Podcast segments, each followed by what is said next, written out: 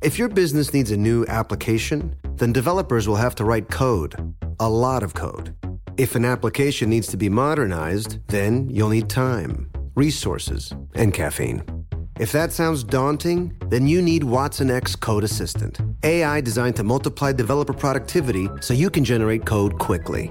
Let's create a more modern foundation for business with watsonx Code Assistant. Learn more at ibm.com slash code. IBM. Let's create. What's up? This your boy Lil Duval, and check out my podcast, Conversations with Unc, on the Black Effect Podcast Network. Each and every Tuesday, Conversations with Unc podcast feature casuals and in-depth talk about ebbs and flows of life and the pursuit of happiness. Unlike my work on stage, I tap into a more serious and sensitive side to give life advice and simply offer words of encouragement, yet remind folks to never forget to laugh. Every Tuesday, listen to Conversation with Unc, hosted by Lil Duval on the Black Effect Podcast Network, iHeartRadio app, or wherever you get your podcasts. Presented by AT&T. Connecting changes everything. This Father's Day, the Home Depot has the perfect gift to help dad be everything he can be because your dad is more than just a dad. He's the groundskeeper of the yard, the perfecter of the patio, and the cleaner of the clippings. This Father's Day, power dad's doing with the convenience and gas like power of Milwaukee cordless outdoor tools from the Home Depot. Plus, get up to $150 off select Milwaukee tools. Find the perfect Father's Day gift at the Home Depot. How doers get more done. Shop for Father's Day now in stores or online at homedepot.com. Guess what, Mango? What's that, Will? All right, so the other day I was driving past Turner Field here in Atlanta. You know, that's the, the stadium where the Braves used to play, but it was originally built to serve as the Olympic Stadium back in the 96 Olympics that were here. You know, I, I'd actually forgotten that was the reason it was built. Yeah, and I was thinking about the first time I'd ever stepped foot in that stadium. I was in high school at the time, and my family had made the trip over from Birmingham to watch some Olympic track and field. And it is an experience I will never forget. That was the year Michael Johnson and those bright yellow shoes just destroyed the competition in pretty much every race he ran. You remember this, Yeah, right? definitely. So I remember watching him in a few of the heats leading up to his gold medal races and seeing some of the best athletes in the world honestly just look like children as he was just that much better than everybody else. Yeah, he was incredible. I, I remember watching him from home. Well, I remember thinking, how could somebody's body be that much better at doing what it was doing than every other runner out there? And these are some of the best in the world. It was just mm-hmm. wild. But as we've done our research in recent weeks, we've realized that all human bodies do some pretty incredible things. So today we're going to talk about some of the most incredible and weird things our bodies do. And Michael Johnson, if you're listening, and I'm sure he is, I would think Definitely. he is, it's time you knew that we're pretty special too. So let's get started.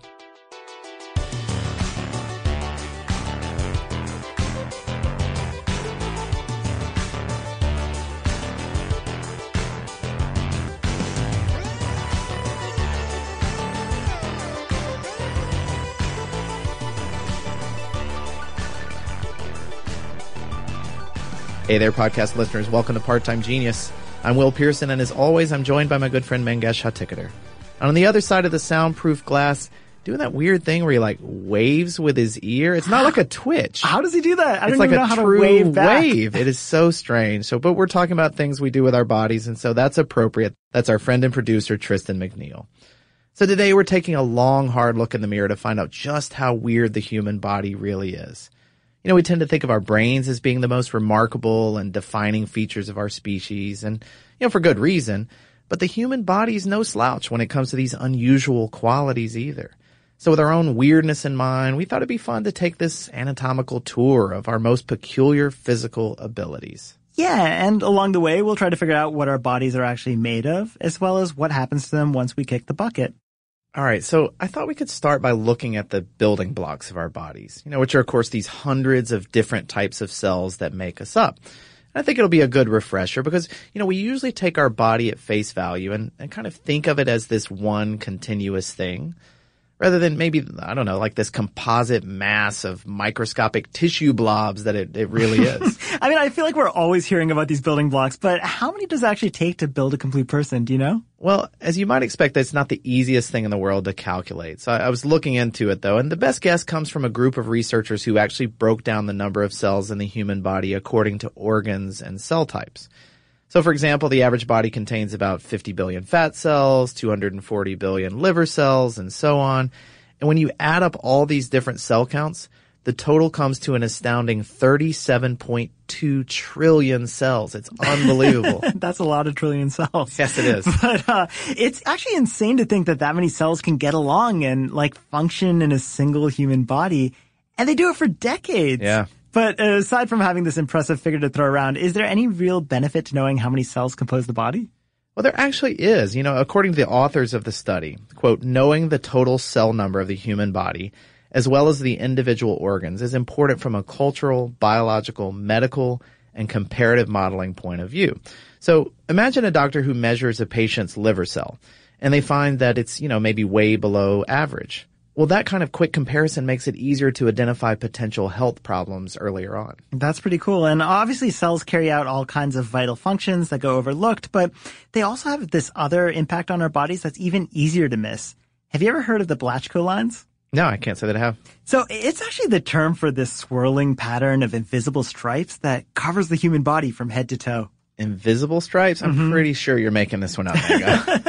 No, it's true. So uh, one of the first people to notice them was this German dermatologist named Alfred Blaschko, which is where the name comes from. But in the early 1900s, he observed similarities and patterns of many of his patients' rashes and blemishes. And it was almost like these formations were following these invisible lines on the skin, but the paths didn't exactly coincide with underlying nerves or blood vessels. And the truth about the lines wasn't discovered until way later, but we now know that they're actually the lingering signs of our cellular development. And how's that? Well, we may have, what was it, 37 trillion cells, you said? uh, 37.2 trillion. yeah, but each of us just started as one. And then this uh, single celled zygote then divided into a small bundle of cells. And from there, the cells divide again and again. You know, sometimes differentiating into specialized cells, what ones that would form our various muscles or bones and organs. But skin cells, like, they're scarcer than other kinds of cells. And they have to stretch and expand as they divide in order to cover our fast growing bodies.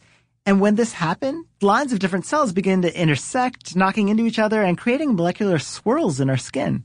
and so does this happen all over our bodies? And, and why can't we see these? Yeah, so the the lines are everywhere. You know, they're up and down your arms and legs and around your head and torso too. I mean, the reason we don't see them is that all of our cells tend to carry the same DNA instructions on how much pigment to use in our skin. So these subtle differences in the color between the lines of skin cells are there, but they're really hard for us to see unless you're checking for them under UV light.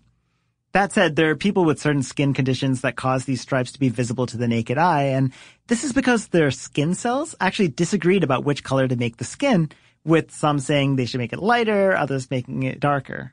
That's so interesting. That's bizarre. I mean, I mean, our bodies shed about a pound and a half of skin every year, which means that our surface skin cells are replaced every couple of weeks.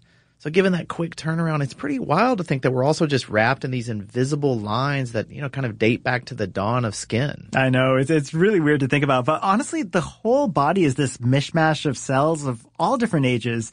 Like, you know, the, the lining of our stomachs and intestines? We literally burn through those cells every few days because of all the bile and acids that we use to digest our foods. And we're just really lucky that replacement cells are always at the ready, or else we'd be digesting our own stomachs too. Hmm. And some cells do stick around longer than others, like red blood cells have a, I think it's a four month lifespan before new ones are produced to take their place. But given a long enough timeline, just about every part of the human body is replaced like this. Yeah, you know, I mean, it's sort of eerie how in flux our bodies are, constantly undergoing this cycle of cellular death and birth. And it actually makes me think about that ancient Greek thought experiment about the ship of Theseus. You, you remember this, right? Mm-hmm. We've talked about it a little bit before, but the story goes that Athenians preserved the ship of Theseus, who was the mythical king and founder of Athens after he passed away. But as time went on, they had to gradually replace the ship's rotting wooden planks, and finally, no piece of the original ship was left. So philosophers have had a field day with this ever since then because, you know, it raises all kinds of questions about permanence and identity. And namely, you know, if, if none of the original pieces are still in place, can you really still call it the ship of Theseus? Yeah, that's right. And it's kind of why so many people have this like brain over body bias when it comes to their self identity. Mm-hmm. I mean, the vast majority of the neurons in our brains form before birth and stay with us our whole lives. Unlike this constant turnover we experience in like red blood cells and almost every other part of the body, maybe it's comforting even on this like unconscious level to tie your sense of self to something that's a bit more long lasting. That's an interesting thought. And this is kind of a tangent, but you mentioned red blood cells before, and it, it reminded me of this weird study I found while we were doing our research. So you know you get dizzy or lightheaded when you move to higher altitudes, you know, like if you're hiking on a steep trail or heading up into the mountains or something. So this is hard for me to admit, but I never get tired when I'm climbing mountains. But uh, I right. think I think I know what you mean. I'm sure that's true. Well, anyway, there's a special protein in our red blood cells that gets depleted when we're exposed to low oxygen levels. And when that protein is gone, other substances in our blood are then able to help us adapt to the change in oxygen. But here's the cool part. So our red blood cells don't replace that protein once it's spent, which means that they're able to actually like remember their exposure to higher altitudes for the next time you head to higher ground.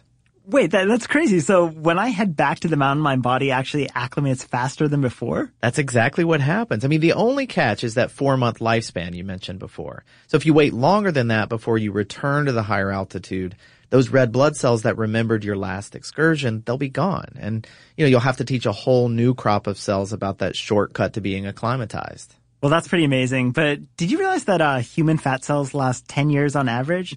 So it could take a full 25 years before they're all finally replaced. Really? That long? So, but what happens if we like exercise like crazy? Wouldn't that help some of them go away more quickly? Afraid not. So, really? Yeah. Our, our fat cell count is this constant. So when we gain or lose weight, that doesn't actually affect it at all. The ones we have just grow bigger or smaller depending on which way we're tipping the scales. So you're saying no matter how overweight or underweight or whatever we are, we would still have the same number of fat cells. Yeah, exactly the same number. We're stuck with them. That is crazy. so I mean, it's, it's it's bizarre that they can last more than a quarter of our lifespan compared to these other cells. I know it's even longer than the turnover on our bones, which are completely refreshed with new cells every ten years. And it's similar to our muscles, which tend to make it 15 years before being replaced. Wow, that is so weird to even think about, like our bones being replaced from and their our cells. muscles. That's bizarre. But but not every muscle. I mean, our hearts are actually one of the few things that last our entire lives, or at least most of it. See, our heart cells regenerate very slowly. I think it's at about 1% of a 25 year old's heart cells are replaced each year. And that number actually continually decreases as you get older. In fact, less than half of your heart cells will actually be replaced over the course of your entire life. Well, I, I kind of like that there's at least one body part we can depend on for a little constancy. Right. And, actually, I, I read the study in New Scientist that gave me yet another reason to appreciate the human heart. Because apparently listening to your own heartbeat can actually help you read someone else's mind.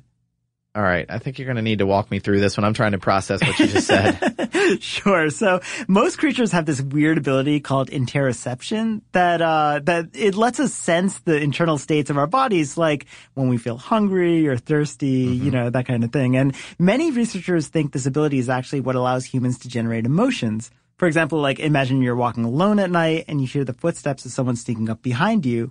Like the idea is that you're only going to feel afraid once you've noticed your own body's internal state, like the increase in your heart rate or the hairs standing up on the back of your neck. Yeah. But I mean, that kind of just sounds like reading your own mind or something. So how, how do other people figure into this? So that, that's what I was thinking too. But there's this researcher at Oxford named Geoff Bird, and this is what he wanted to know. So he assembled a group of 72 volunteers and measured their interoception abilities by having them, uh, they had to count their own heartbeats without actually taking their pulse. Hmm.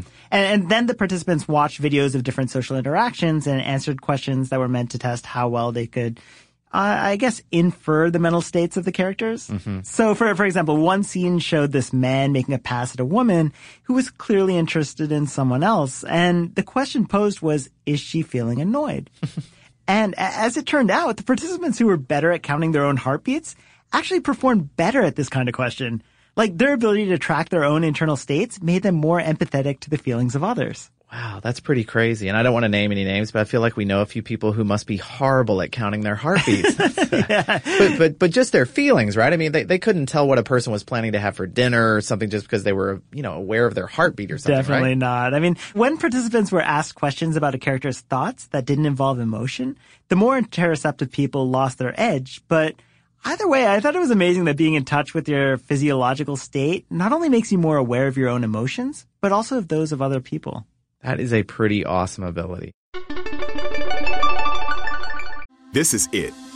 Your moment. This is your time to make your comeback with Purdue Global. When you come back with a Purdue Global degree, you create opportunity for yourself, your family, and your future. It's a degree you can be proud of, a degree that employers will trust and respect.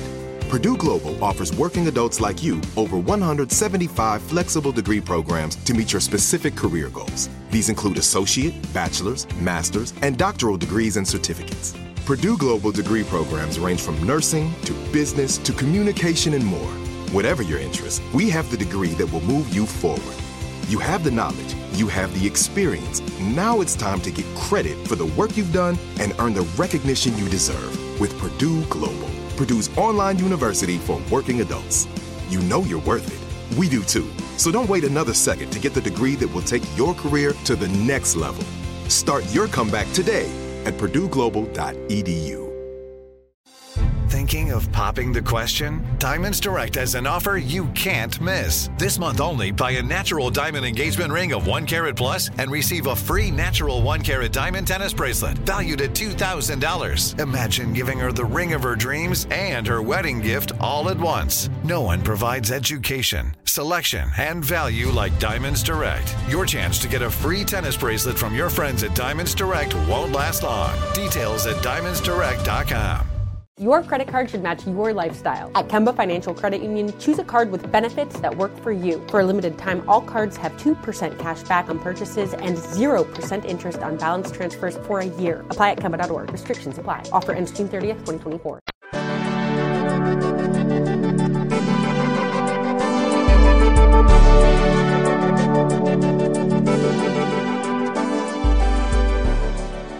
You're listening to Part Time Genius, and we're talking about many of the eccentricities of the human body. All right, Mango. So before we leave the cellular world behind for good, I, I do want to mention what is maybe the weirdest thing about the human body, and that's just how little of it is actually human at all. Wait, what are you talking about? Well, according to estimates from multiple scientific studies, there are 10 times as many bacterial cells in our bodies as there are human cells. And we talked a little bit about this in our clean episode way Mhm. back when, one of our first episodes where we talked about the microbiome. I mean, just think about for a second. Mo- most of our bodies are not actually our bodies. You know, from the outer surface of our skin to the pits of our stomach, we're literally crawling with foreign microorganisms. Yeah, I mean, an infestation of body bugs is deeply unsettling to me, and it might be another reason why we prefer to think of ourselves as brains and not bodies. But, you know, on the bright side, the bacteria inside us do help with all kinds of important bodily functions, like, I don't know, channeling the nutrients from our food and uh, supporting our immune systems. Yeah, and, and thankfully they're pretty easy to ignore too. You know, since bacterial cells are so much smaller than human cells, we, we really don't ever have to look at them. Although honestly, I don't know if I can forget about them after reading that if you somehow manage to gather up all the bacteria living inside you, it would be enough to fill up a half gallon jug. That's so disgusting. And I, I don't know why, but stuffing them into a jug makes them even grosser. yes, it does. Although, uh, did you know, according to the Belly Button Biodiversity Project out of Rob Dunn Lab, our navels are actually one of the best places to store our microbes. In fact, there are more than 1,400 bacterial strains living in there. That's pretty gross and kind of amazing. But uh, actually, I think I'm more blown away by the fact that there's a program devoted to the biodiversity of our belly buttons. you said it was called the Belly Button Biodiversity Project? Mhm. I love that. Well, so did they figure out if it makes a difference whether you have an innie or an outie? They did. So it turns out bacteria doesn't discriminate between belly buttons because the same amount turns up in both kinds. All right. So now that we've done away with the pesky misconception that we're independent living beings instead of these walking, talking petri dishes, why don't we talk about some other things that our bodies do that we've been totally wrong about all along? Sure. And I've actually got a great one. So this is something I've been wrong about for a long time, and it's why our fingers and toes turn all pruny and wrinkled when we go swimming or take a bath. I'd always heard that it had something to do with like water being absorbed into your like outer layer of skin and so that it bulges in some places or whatever. Yeah. But that's all wrong apparently. Um, I, so I, I saw this from researchers at 2AI Labs in Boise, Idaho, and they confirmed a different theory. They had these volunteers pick up a bunch of wet marbles of all different sizes, and some people used their regular old dry hands to grasp the marbles, and others used wrinkly, pruny fingers that they had soaked in warm water for half an hour. like, I just love that someone designed this experiment. Right. But as it turned out, the participants with wrinkled fingers were way faster at picking up wet marbles than people with dry fingers. So, all right, so our fingers and toes get pruny to help us grip wet things? Yeah, I mean, the, the process basically works the same way that rain treads do on car tires. Huh. But the really cool thing is that the wrinkling is this involuntary reaction that's controlled by the same part of the body's nervous system that uh, that actually handles stuff like breathing or or uh, sweating. The blood vessels below our skin constrict automatically, which tightens the skin above them to form the wrinkles. That's pretty interesting, but but why do our bodies place so much importance on getting a grip on wet objects? I mean, it, seems strange that it's lumped in with these crucial processes like breathing and sweating and things like that. So I, I, was curious about that too. And the researchers in Boise suggest that the wrinkling might be this evolutionary holdover back from when our ancestors had to gather wet vegetation from shores like streams or riverbeds. And it was the same with our toes. I mean, that was helpful because it was useful for getting around on slippery rocks. That actually reminds me of another body misconception, and that's the idea that fingerprints are there not only to help us keep tabs on criminals, but to improve our grip. So on the surface, it makes sense that the grooves of our fingerprints might improve the friction rate between our skin and whatever it is we're mm-hmm. holding, you know, like a glass of water or something like that. But according to a 2009 study from a group of researchers in Manchester, finger pads with prints actually provide a third less contact with the glass than completely smooth finger pads. That's so crazy that they actually hinder our grip. So why do we have them then? I mean, I, am guessing they're not just for uh, detecting crimes or whatever. Right. Well, their, their, their true purpose is still a little bit of a mystery, but there are definitely some prevailing theories out there. One of them is that when we touch something, the skin vibrations that occur between the ridges of our prints, well, they help us to feel these fine textures that we'd otherwise miss. And that's cool. There's another suggestion that fingerprints wick water away from our fingertips and that allows the skin to stretch more easily so it can keep from becoming blistered or torn through use over such a long period of time. That's pretty cool. So while we're talking about misconceptions, there's this other one I came across and it's what should be considered our most valuable body part. And what do you mean by valuable? Like how much you can sell a kidney for on the black market or what? No, I mean, although, you know, you can get $250,000 for one of those. No way. Right Seriously? Yeah. Wow. So th- this is about skin. In particular, it's the uh, foreskins from freshly circumcised newborns. So there was this time when these little pieces of excess skin were just thrown out in the trash, but now that scientists understand the growth potential of embryonic stem cells, like the ones in an infant's foreskin, they're actually being used to grow all kinds of skin for medical treatments. And in fact, a bit of foreskin the size of a postage stamp can actually produce about four acres of new skin tissue in a lab. No way. Yeah, and, and that can be used for like grafts for burns and other injuries. Wow. All right. So, so you meant valuable as in like beneficial. So that, yeah, that, that makes a lot more sense. I just wanted to clarify that. That makes sense though. Well, I mean, the, the medical benefits are obvious, but you're crazy if you don't think there's money to be made there too. I mean, labs and cosmetic companies rake in millions in profit thanks to the skin they receive from hospital donations. Wow. Yeah, but what do you say we talk a little bit about what happens to the rest of our bodies once we're done using them? All right. Well, before we get started with that, why don't we take a quick break?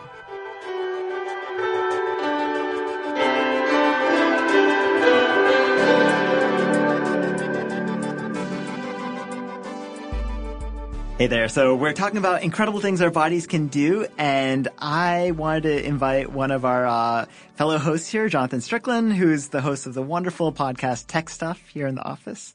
Uh, and I thought he could tell us a little bit about bodies and technology and, and also play a dumb quiz with us. Uh, I love all of these things. I am very pleased to be here for I love dumb quizzes and I love talking about tech. I'm into that. So, yeah. And, and Will is off uh, right now. He's, he's, uh, in lots of important meetings, but he'll be back on the show a little later. So tell me something incredible that tech is aiding human bodies to do. Okay. So you've heard about technology using things like, uh, you know, like, uh, exoskeletons in order to help move larger uh, pieces of equipment, things like being able to lift more weight than mm-hmm. you normally would. Have you ever heard about uh, an exoskeleton that does the opposite of that? No. Okay.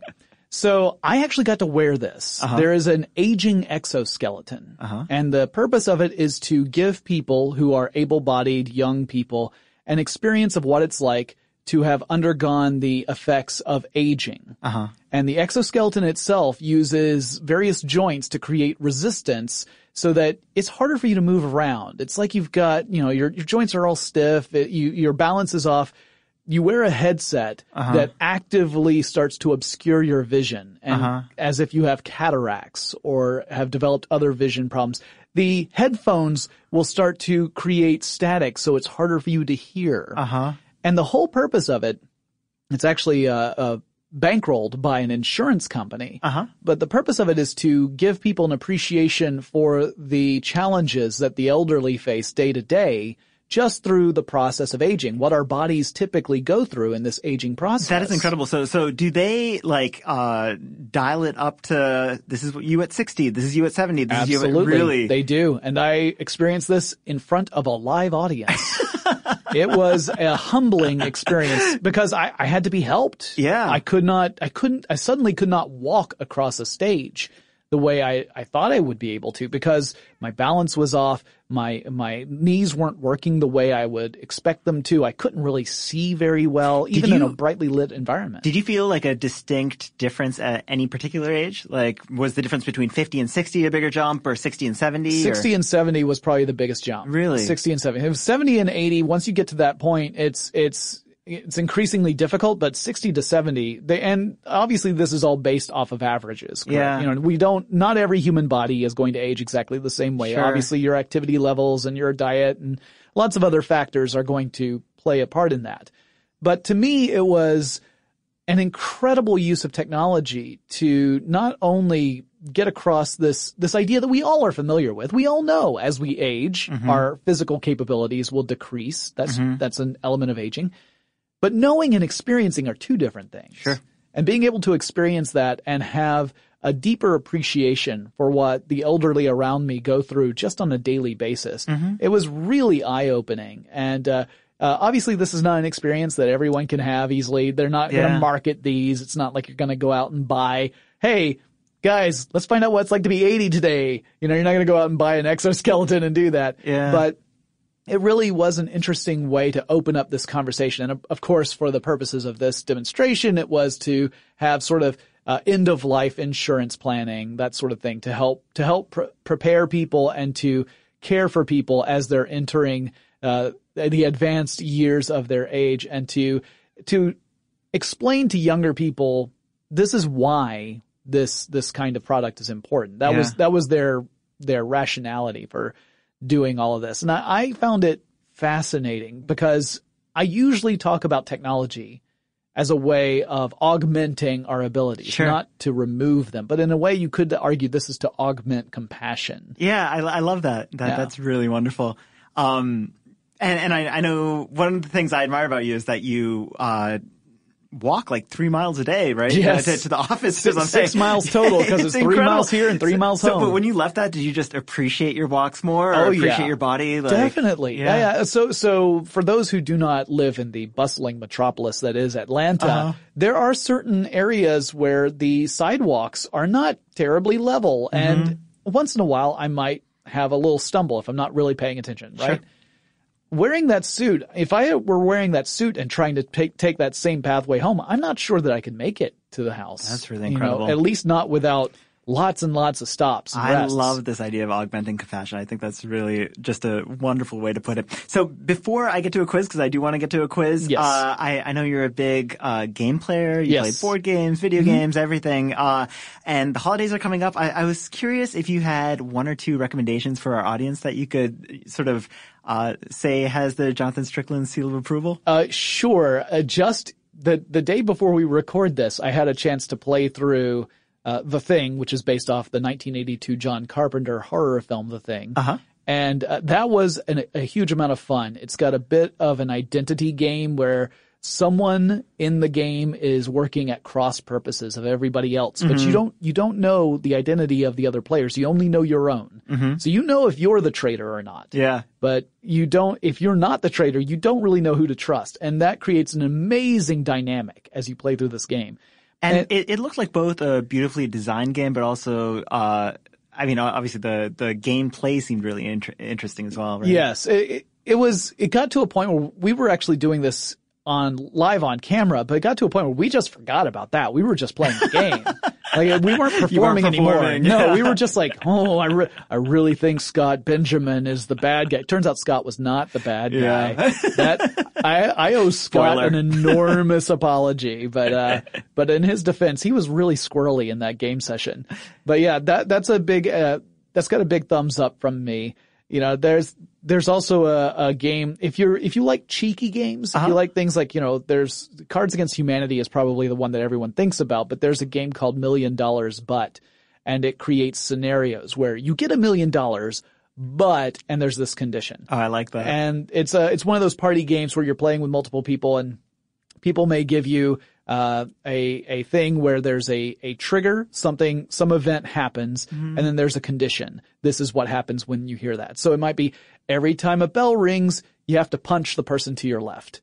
So he's like, yeah, you'd get a million dollars, but every time you hear a bell ring, whoever's staying to your left, you're just going to punch them, and you have to deal with the consequences after that. And uh, and then typically the way it works is that the judge for that round looks at all the different conditions and they decide, all right, out of all of these, which is the one that I would most likely accept in return for getting a million dollars?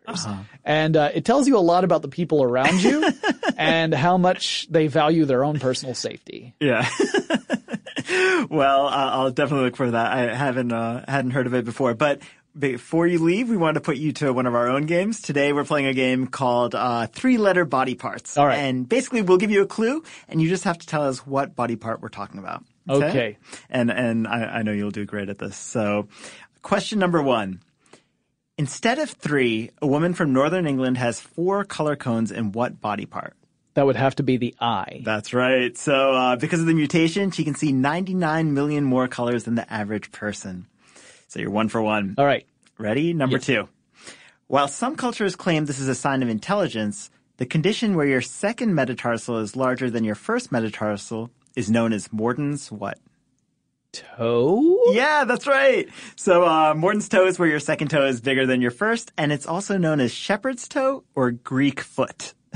Uh, I guess I have that. My second toe is larger than my first toe. Well, I always knew you were smart. uh, question three. When 60 million people tuned in to watch Elvis Presley's debut on The Ed Sullivan Show, censors made sure he was only shot from the waist up because they were nervous about his what shaking. that would be his hip. That's right. And less memorable is uh, the fact that a nervous announcer on the show accidentally introduced him as Elvin Presley. but uh, that's absolutely right. So you're three for three, All doing right. great here. Uh, question four. Cheiloscopy is a type of forensics that might investigate cups, water bottles, or cigarette butts at crime scenes for these prints. Lip? Yeah. Um, while lip prints aren't often used at trial, women and men's prints are distinctive and everyone's lip prints are completely unique. Wow. Yeah, it's just that uh, juries don't know about it, so they don't use it right now, but but they're sort of gaining acceptance. Huh. And uh, question number five, you're four for four. I think you can go five for five here. Oh. Oddly enough, this sort of piercing existed back in prehistoric times. Otzi, the ice mummy, had both of his pierced. Ear. That's right. All right. So, John, Took a took a wild stab at that one. well, you went five for five. That's incredible. We're gonna send you home with a part-time genius certificate of genius when we actually get those printed up. But uh, I, I'm so glad that it's that and not a body part that starts with that has three letters in it. That would have been awkward to have at my desk. Jonathan, thank you so much for coming by. Thanks for having me. This is it. Your moment. This is your time to make your comeback with Purdue Global. When you come back with a Purdue Global degree, you create opportunity for yourself, your family, and your future. It's a degree you can be proud of, a degree that employers will trust and respect. Purdue Global offers working adults like you over 175 flexible degree programs to meet your specific career goals. These include associate, bachelor's, master's, and doctoral degrees and certificates. Purdue Global degree programs range from nursing to business to communication and more. Whatever your interest, we have the degree that will move you forward. You have the knowledge, you have the experience. Now it's time to get credit for the work you've done and earn the recognition you deserve with Purdue Global, Purdue's online university for working adults. You know you're worth it. We do too. So don't wait another second to get the degree that will take your career to the next level. Start your comeback today at purdueglobal.edu. Diamonds Direct has done it again. This month only, get ready for an offer you can't resist. Buy a natural diamond engagement ring of 1 carat plus and receive a free natural 1 carat diamond tennis bracelet valued at $2,000. That's right, a stunning diamond tennis bracelet at no extra cost. Imagine giving her the ring of her dreams and her wedding gift all at once. So hurry into Diamonds Direct. Your chance to get a free tennis bracelet will not last long. Details at diamondsdirect.com. Your credit card should match your lifestyle. At Kemba Financial Credit Union, choose a card with benefits that work for you. For a limited time, all cards have 2% cash back on purchases and 0% interest on balance transfers for a year. Apply at Kemba.org. Restrictions apply. Offer ends June 30th, 2024.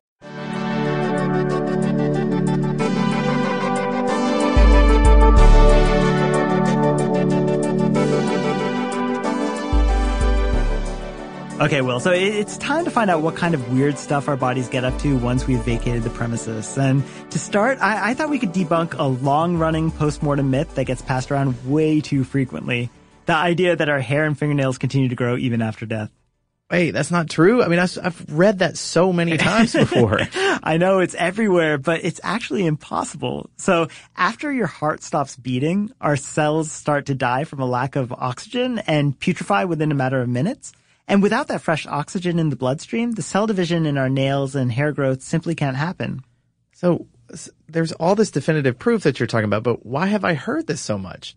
Well, I mean, sometimes books and other media help perpetuate the myth. So there's this part in All Quiet on the Western Front where the narrator imagines a dead friend's nails continue to grow. I mean, they grow into these long spirals and, and the hair in the skull just keeps lengthening. And that's just one of a ton of cultural references. But Really, I, I, think the biggest reason for the misconception is the fact that our skin shrinks as it dries out in the hours after our death. And that causes the skin to retract, which makes it look like our hair and nail are actually getting longer. Huh, no kidding. Well, I, I guess I can accept that explanation. It makes sense. Though given how so much about death remains unknown to the living, I, I guess it makes sense that all kinds of crazy theories would spring up about it. You know, for example, have you ever heard the idea that caught on the 1800s, this miasmatic theory? No, what is that? Well, it comes from the ancient Greek word miasma, which means pollution or bad air. And, and so the prevailing belief during the 19th century was that dead people produced miasma on their own. So most people, doctors included really, were, were convinced that rotting corpses expelled little toxic clouds that then hung around the gravesite. and people would get sick from this and lead to the spread of diseases like cholera. And of course, all of this was later disproven, but miasmatic theory did leave its mark on culture in a major way you know, the regulation that requires bodies to be buried six feet under. Mm-hmm. So that was the recommended depth for preventing the miasma fumes from reaching the surface. That's so funny. I, I just think about that like rain cloud following Charlie Brown around. Right. Like, that's his miasma. but, uh, I actually came across a few real life horror stories about airtight caskets and I, I wanted to share them with you because it's about the kind that's in, uh, above ground mausoleums. Mm-hmm. So the, the setup might keep you safe from like hungry bugs in the ground, but your body's still sealed inside this box, and that box locks in heat and humidity, which means you're going to decompose regardless. Right. But once anaerobic bacteria step in to do their thing, the body's reduced to this gelatinous brown goop. And while disease-ridden corpse air might be a myth, there's still plenty of gas involved in this decomposition process. So given enough time, the pressure from the gas builds and builds while you're still being liquefied until finally, boom. Boom? well, maybe more pop.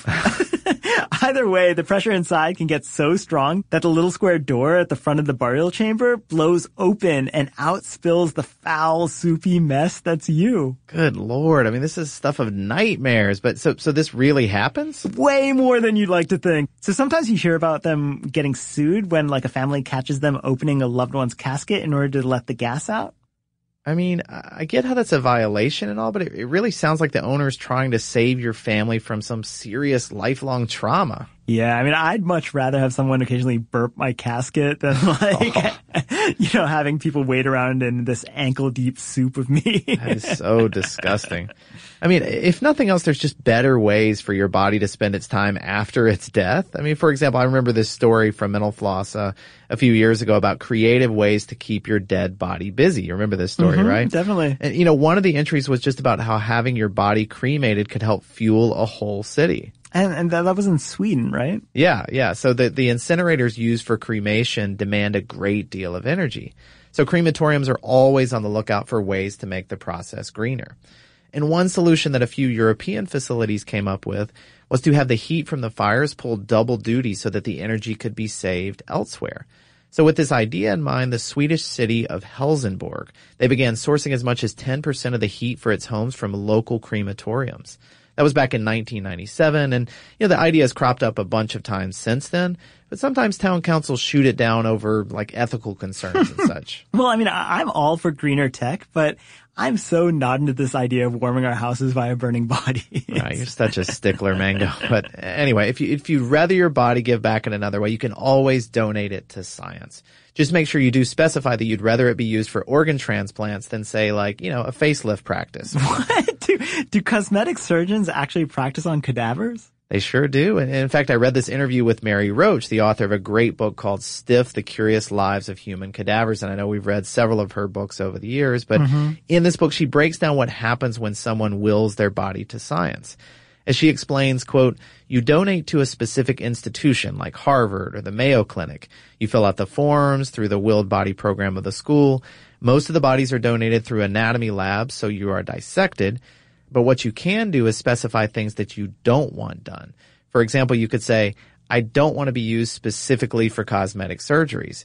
You can select what you don't want, but not what you want, really.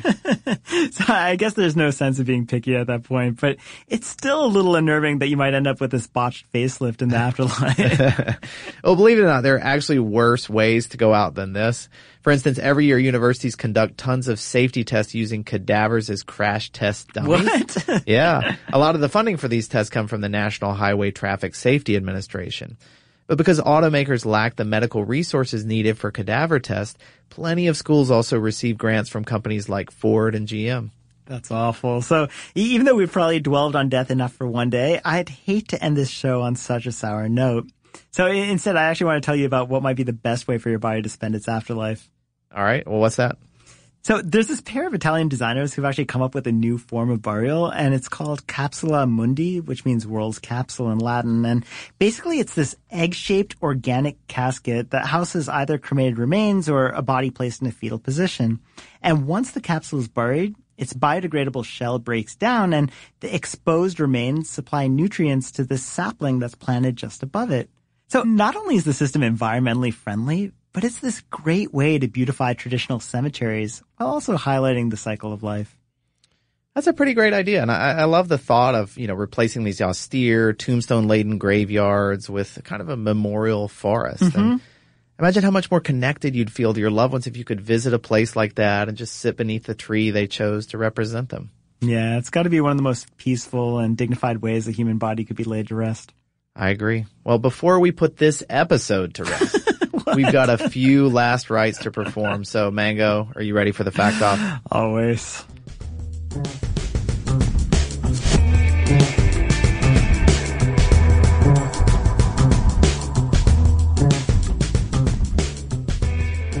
All right. Well, I will start us off. So I, I'm here to confirm a fact that I'd heard before, but I wasn't sure if it was actually true.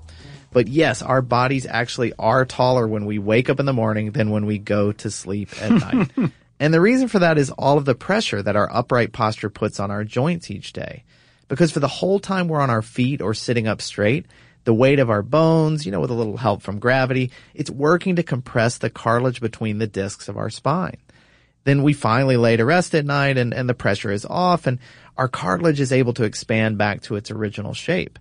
So when we wake up, we're actually a little bit taller than we were the night before, you know, until we get squeezed down again through the day. Which is why I only slam dunk first thing in the morning. Right, of course. so I've got a fact that seems appropriate since I know as soon as we finish this episode, you're going to head down to have some ramen. Can't wait. And that's the fact that there's actually a word for the growling sound your stomach makes. Oh yeah? Yeah, so the rumblings in your gut are known as borborygmi among people who like to use technical terms. and it's a cool little word we picked up from the Greek uh, borboryzein, which means to rumble. To rumble. Okay. Well, I've got some major borborygmi going on right now. I'm hungry.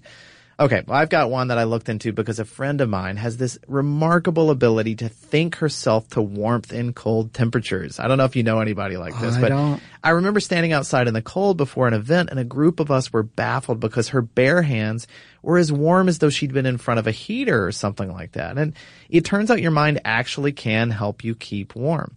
Now, you may have read about a group of Tibetan monks who were especially good at this, but you know, a few years ago, a study was done where a group of Westerners were taught forceful breathing, and it actually did help them regulate their body temperatures. Hmm. So meditation triggers thermogenesis or, or body warming and also helps suppress the cooling mechanisms that our bodies use. You know, things like sweating or blood vessel dilation. So this is actually something that can happen. And the more I think about it, I, I got to start meditating because you know how much I hate being cold.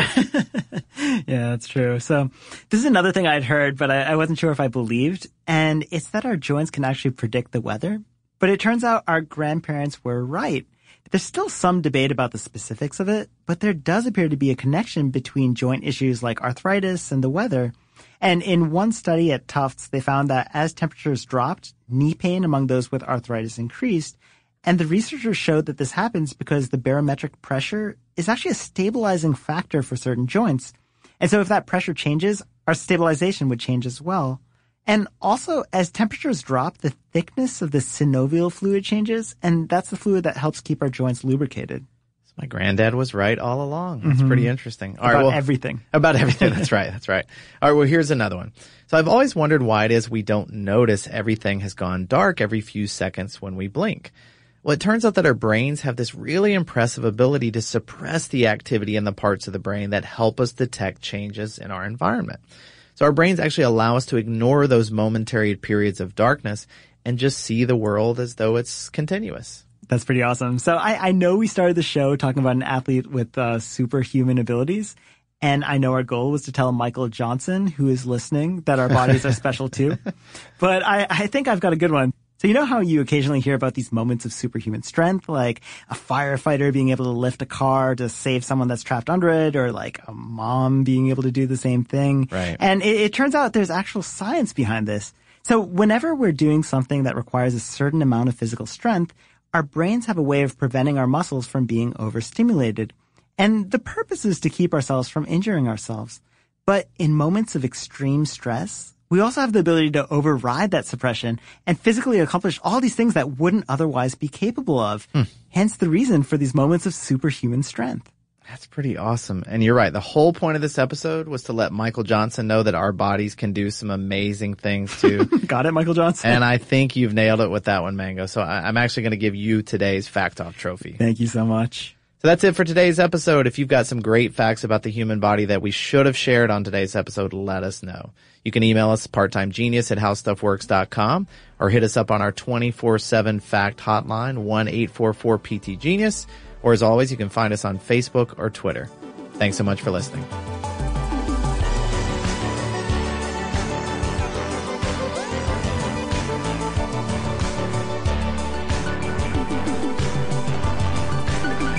Thanks again for listening. Part-Time Genius is a production of How Stuff Works and wouldn't be possible without several brilliant people who do the important things we couldn't even begin to understand. Tristan McNeil does the editing thing. Noel Brown made the theme song and does the mixy mixy sound thing. Jerry Rowland does the exec producer thing.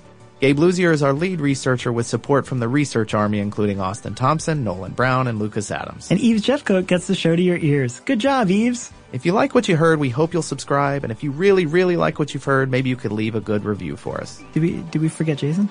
Jason who?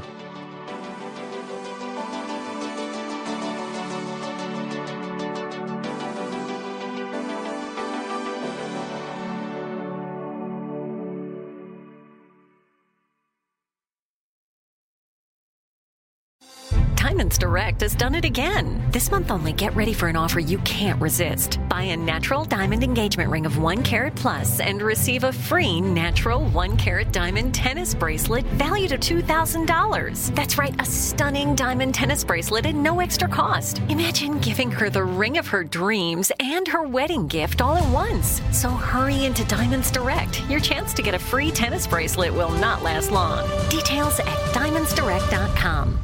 Your credit card should match your lifestyle. At Kemba Financial Credit Union, choose a card with benefits that work for you. For a limited time, all cards have 2% cash back on purchases and 0% interest on balance transfers for a year. Apply at Kemba.org. Restrictions apply. Offer ends June 30th, 2024. Your new home journey starts at Fisher Homes, where everything is red, white, and new. Explore exclusive summer savings and start your journey by selecting your ideal home site and your dream community. Choose from a variety of expertly designed floor plans and bring your style to life at the Lifestyle Design Center. Are you looking for a quick move in ready home instead? Fisher Homes has options for those too. Fill out a form to connect with a new home advisor at FisherHomes.com to get started today before the sun sets on summer savings.